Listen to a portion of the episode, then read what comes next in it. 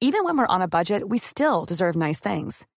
Quince is a place to scoop up stunning high-end goods for 50 to 80% less than similar brands. They have buttery soft cashmere sweaters starting at $50, luxurious Italian leather bags, and so much more. Plus, Quince only works with factories that use safe, ethical, and responsible manufacturing. Get the high-end goods you'll love without the high price tag with Quince. Go to quince.com slash style for free shipping and 365-day returns.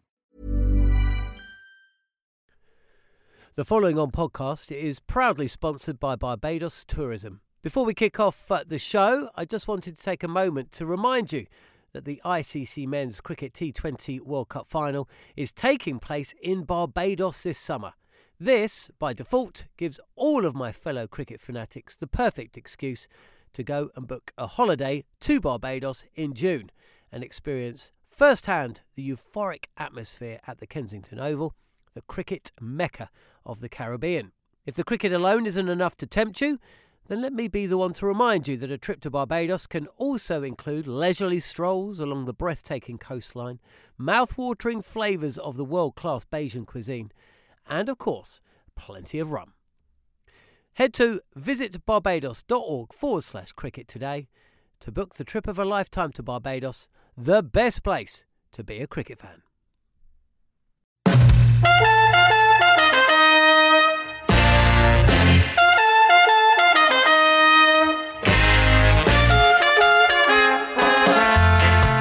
Hello, welcome to the following on podcast from Talk Sport.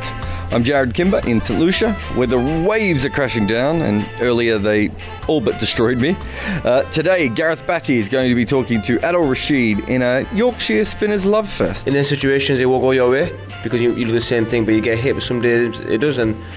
You know, the other day went my way. You know, I had, had a simple game plan of looking to uh, my tricks, mix the lengths up, mix the pace up, and, and, and you know, it my way. I'll explain travel in the West Indies while Andrew McKenna talks to Jason Holder.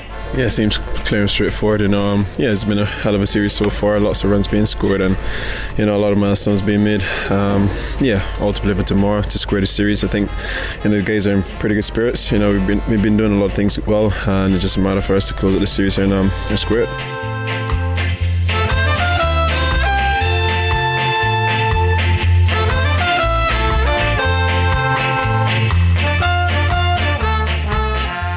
But for now, I want to talk about Chris Gayle and Jos Buttler because they're both really good. And the other day, they made a lot of runs. I, I, I don't have the exact stats to hand, but I think it was a million. It was a million runs off 12 balls. Uh, well, at one stage, I think that might have been what it said after a scoreboard error, but uh, not quite what they meant.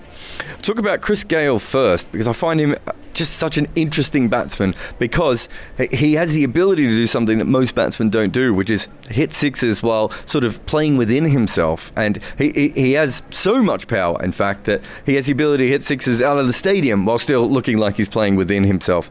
Uh, he does a few things I find really interesting. One is he's probably one of the last players in the world that really takes his time. If, if you look at T20 cricket, I think his strike rate off the first five balls is 80, which means he's four or five balls. But, uh, you know, there are other guys out there like Luke Ronchi, whose strike rate off the first five balls are, uh, you know, is somewhere around 160. So he's twice the pace when it when it comes to the first five balls as Gayle, and we see in one day cricket he's even slower still.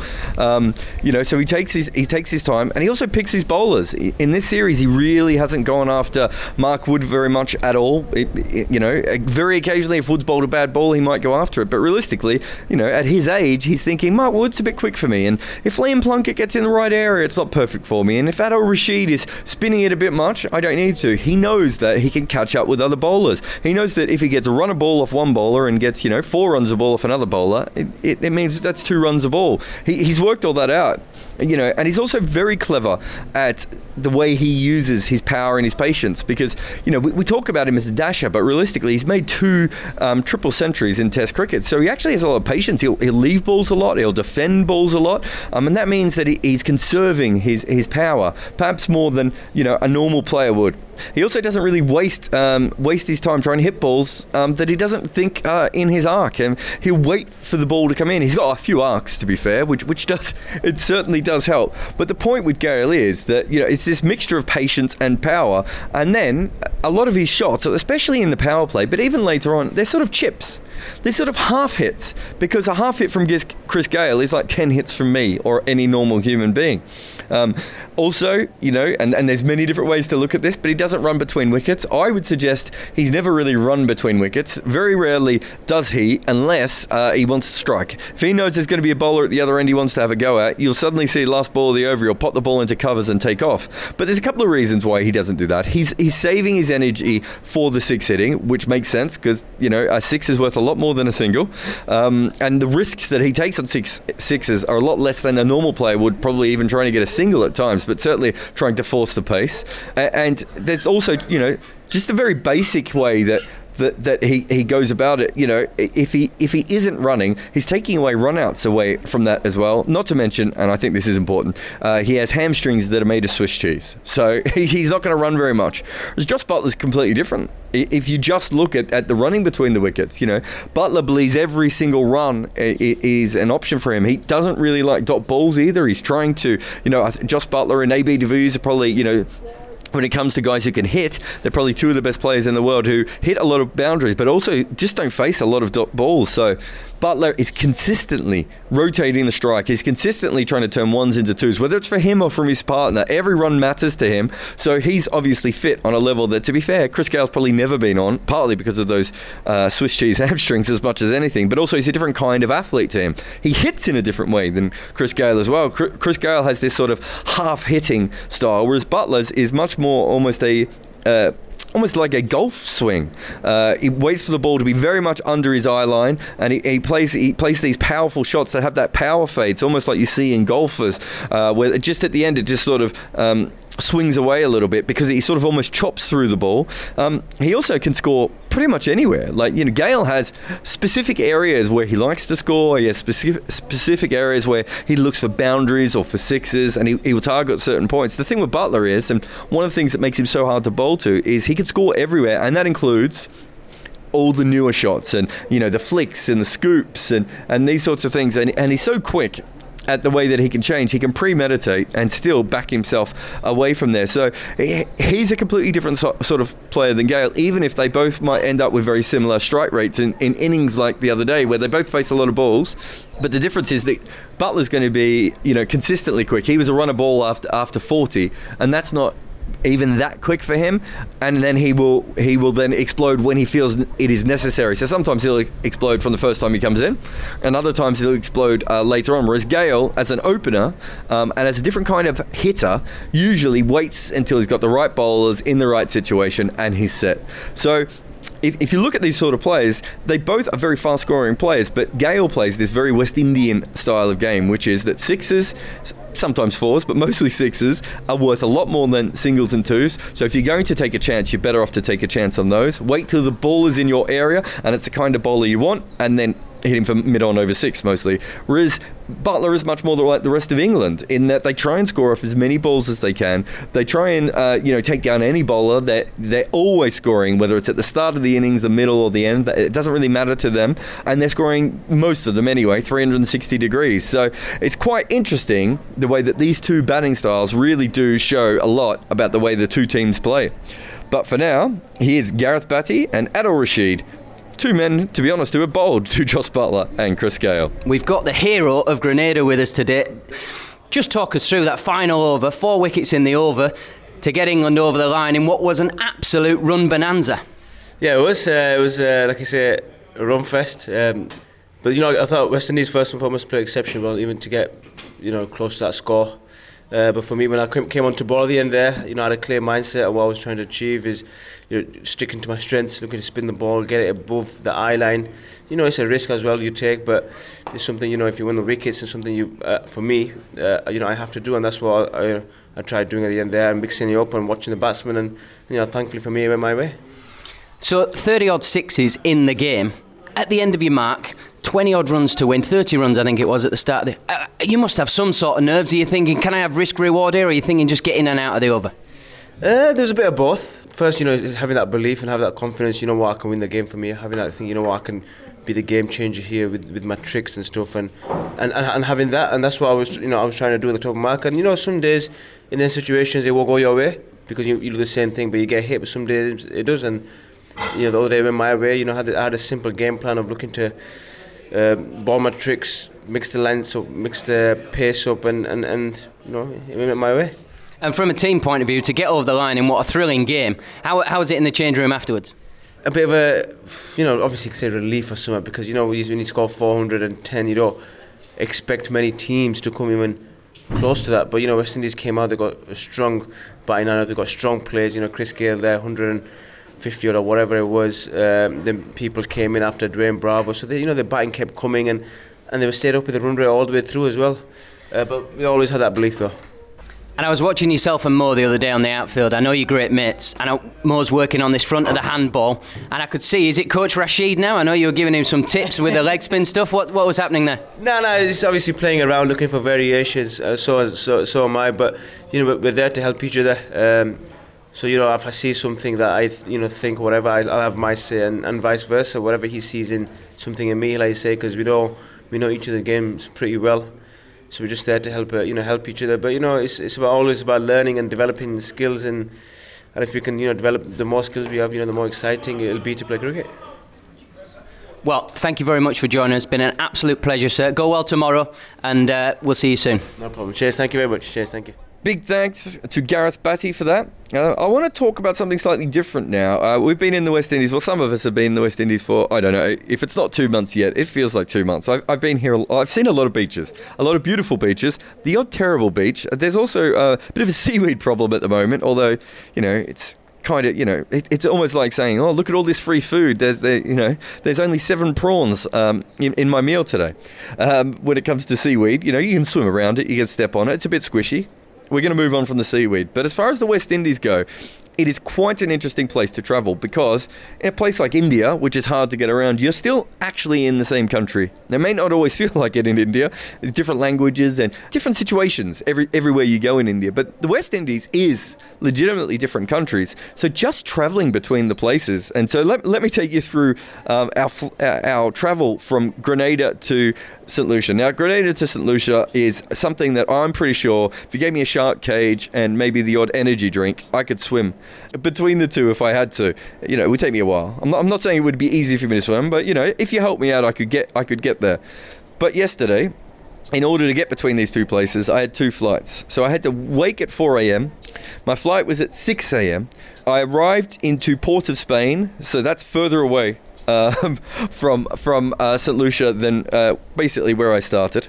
I then had six hours in the airport, and uh, eventually then we made our way from uh, Trinidad up to St Lucia, which was about an hour and a half on on a propeller plane.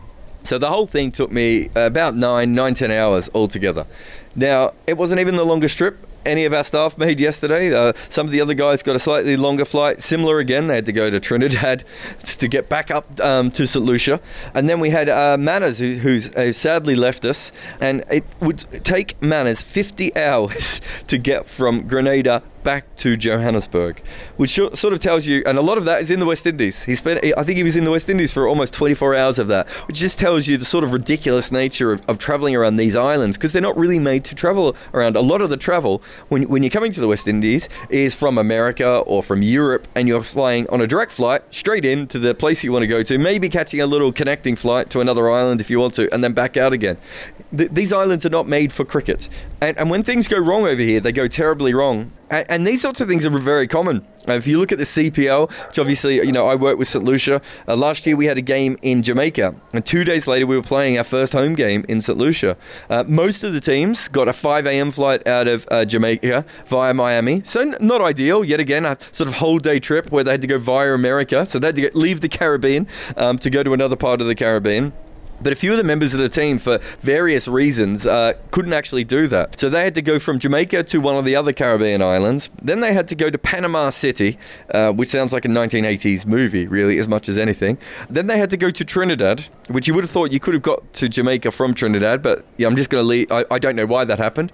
Uh, in Trinidad, though, uh, they got in late at night, which meant there were no connecting flights to St. Lucia. So three of our team had to sleep overnight in Trinidad Airport, wake up in Trinidad Airport, then catch a flight flight to St. Lucia and play a game that very day. Those sorts of things, um, unfortunately, are just part of traveling around the West Indies. Having spent so much, much time traveling around and, and usually going from one island to another island to get to the other island, uh, what you find is that the forms that they make you fill out f- to arrive in every single island are actually longer than the flights themselves.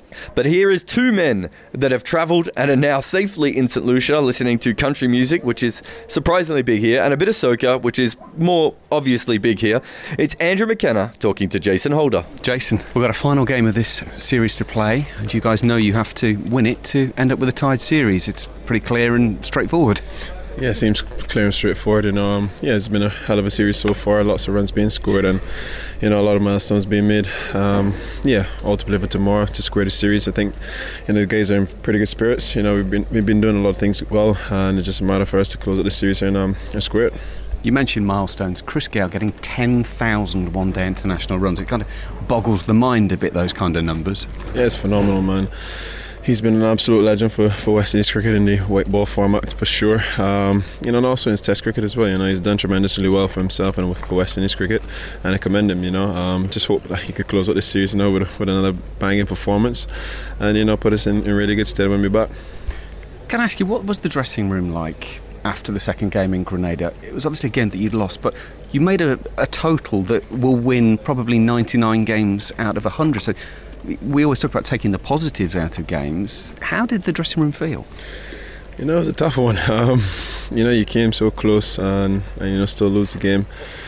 But yeah, lots of positives in the game. I felt the guys batted really, really well. You know, staring down 400 is, is daunting in any in any format, and you know the way the guys showed the application, you know, went out fearless and you know attacked it, you know, was tremendous. And you know, credit to Chris, you know, he really got us in a position to to press home and you know, I thought the guys supported him quite nicely. Brav had a really good partnership with him. You know, myself came in and, and, had a good partnership with him, and it's really good to see the guys behind around him. And you know, hopefully it could continue, and hopefully a few more guys can chip in with the bat and push us a little further.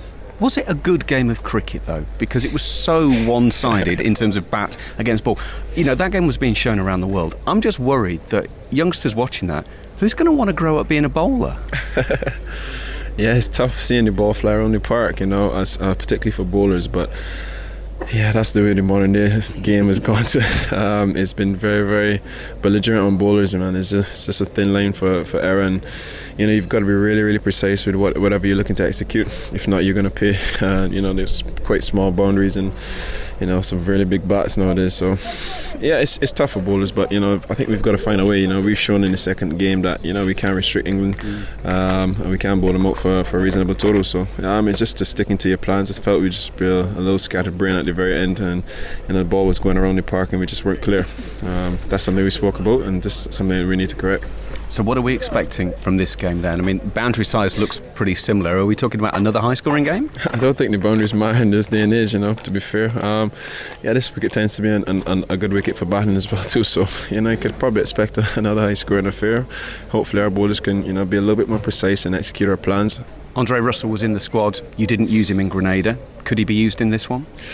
Um, yeah, he's he's not 100% at, at this present time. Um, he's been struggling a little bit uh, with his knees. Uh, we'll see how he pulls up tomorrow. You know, may you know try to try, try to get him in, in, in the 11. If not, you know, we'll keep him back for the for the latter half of the tournament. Is that the thing with so much cricket this year and a World Cup coming up? There's no point risking him now, making anything worse. You want him available in England in the summer. Yeah, it's more so for him. You know, he needs to get his body right. You know, he's been obviously struggling a little bit with injuries here and there, and it's just a matter for him just to be as 100% confident when he steps on the cricket field. There's no point having him, you know, 80 or 70% fit, or even less than that. I think the best thing for him and, and for West Indies cricket is for him getting to a point where he's mentally mentally okay to step on the field with his body. And you know, once he gets to that point, you know, we, will welcome him with both arms. Big thanks to Macca for that.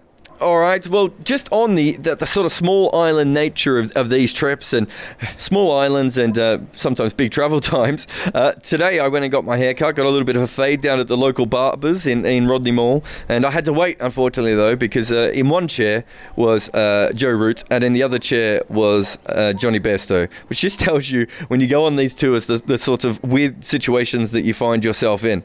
I kind of feel when all the England support staff and media and uh, IMG and sky and everyone actually leaves the island, there's only going to be about seven or eight people left. But that's all for now. So if you like what you hear, uh, make sure that you subscribe through your favourite podcast app or any podcast app really, and stay up to date with all the news from the England's tour to the Caribbean. We're almost finished, so stick with us right to the end. You're listening to Following On.